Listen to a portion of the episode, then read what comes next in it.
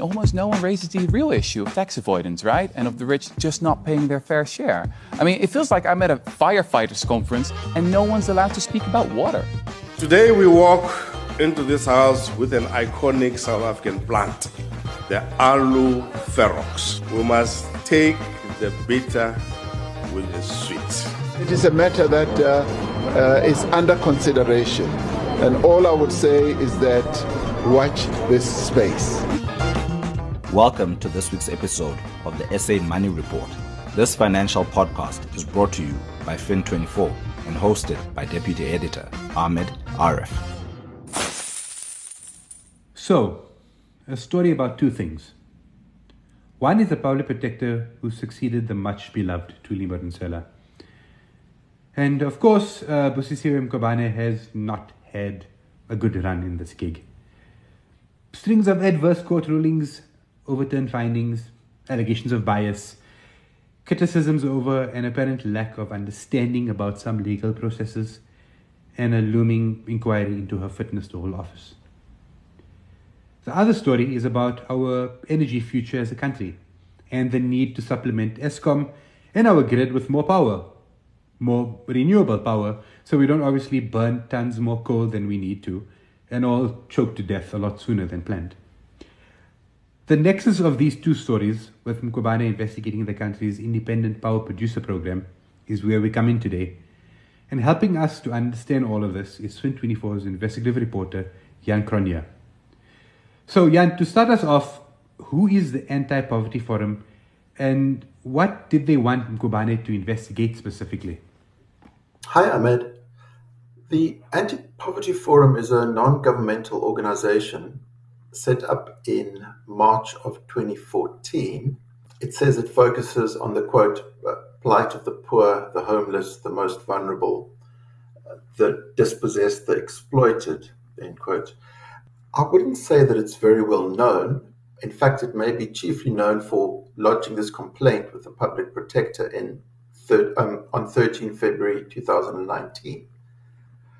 Now, Ahmed, as you know, the public protector has broad powers to investigate pretty much any branch of government as long as someone lodges a complaint. And the forum's complaint essentially asked Mkhwebane to investigate the state's renewable energy program, which has the unwieldy name of the Renewable Energy IPP procurement program.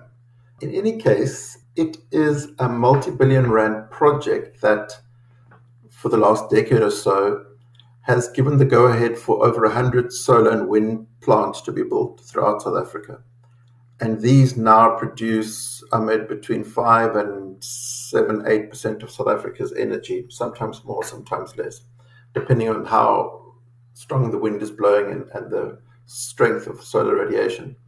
And I mean, the complaint asked for a comprehensive investigation into pretty much every aspect of this uh, renewable energy push, from cost to allegations of corruption, to claim that the whole program is part of a plot to bankrupt Eskom.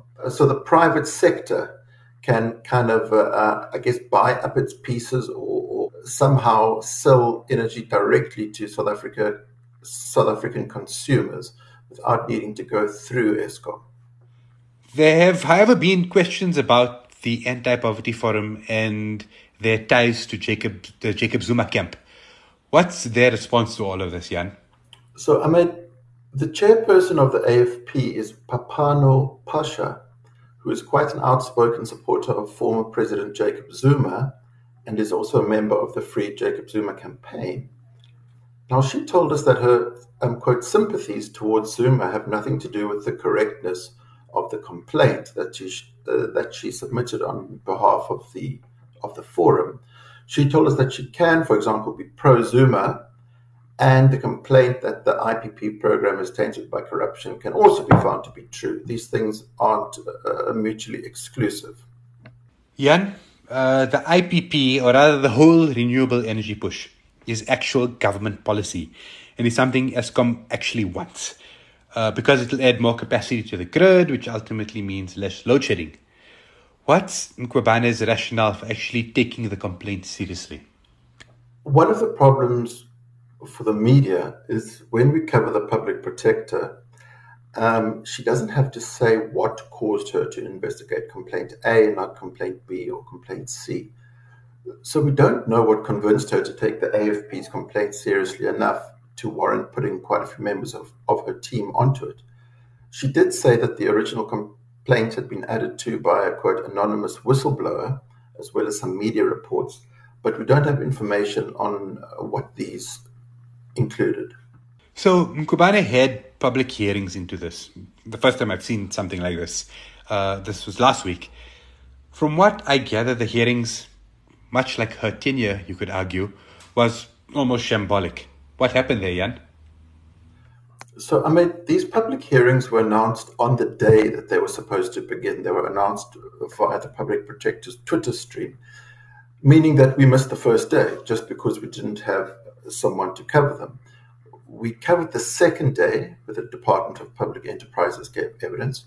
We then missed the third day as we were twice sent a wrong link. By the time we got the right one, the hearings had ended. And the last day was scrapped uh, with the Public Protector's Office telling us the person who had been subpoenaed was no longer working for energy regulator NERSA, was set to give evidence. That, that was last Friday.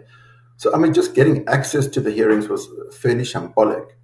As for the actual hearings, we can only cover one day, of course. And here, uh, the, the public protector or her team at time uh, quizzed this top official from the Department of Energy on things that uh, should really be common knowledge, such as who sets electricity tariffs, which, um, as you know, are set by NERSA, not the department.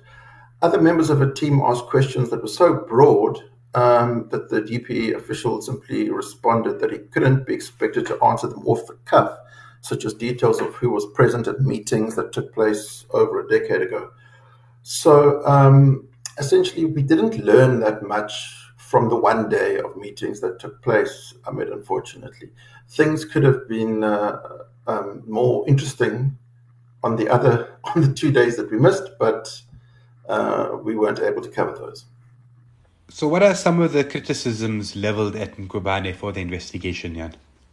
I mean, the key question really is why she chose to launch the investigation in the first place. UCT Professor Anton Eberhard um, told us that it's quite difficult to understand why the public protector has taken a complaint from an obscure, obscure organization, the Anti-Poverty Forum, seriously, end quote. Um, according, according to Eberhard, the complaint is essentially baseless and will only serve to tarnish uh, the whole IPP program.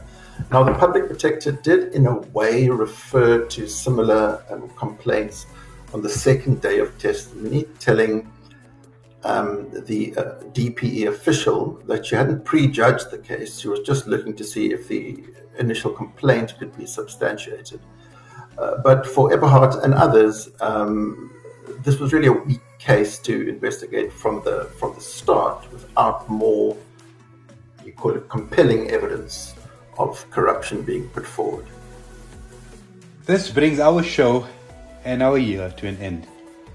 SA Money Report is taking a brief hiatus and will be back in mid January 2022. The music in this episode is courtesy of Getty Images and Epidemic Sound. This year's final installment was produced with the help of the always amazing Kayleen Morgan. Thank you for listening.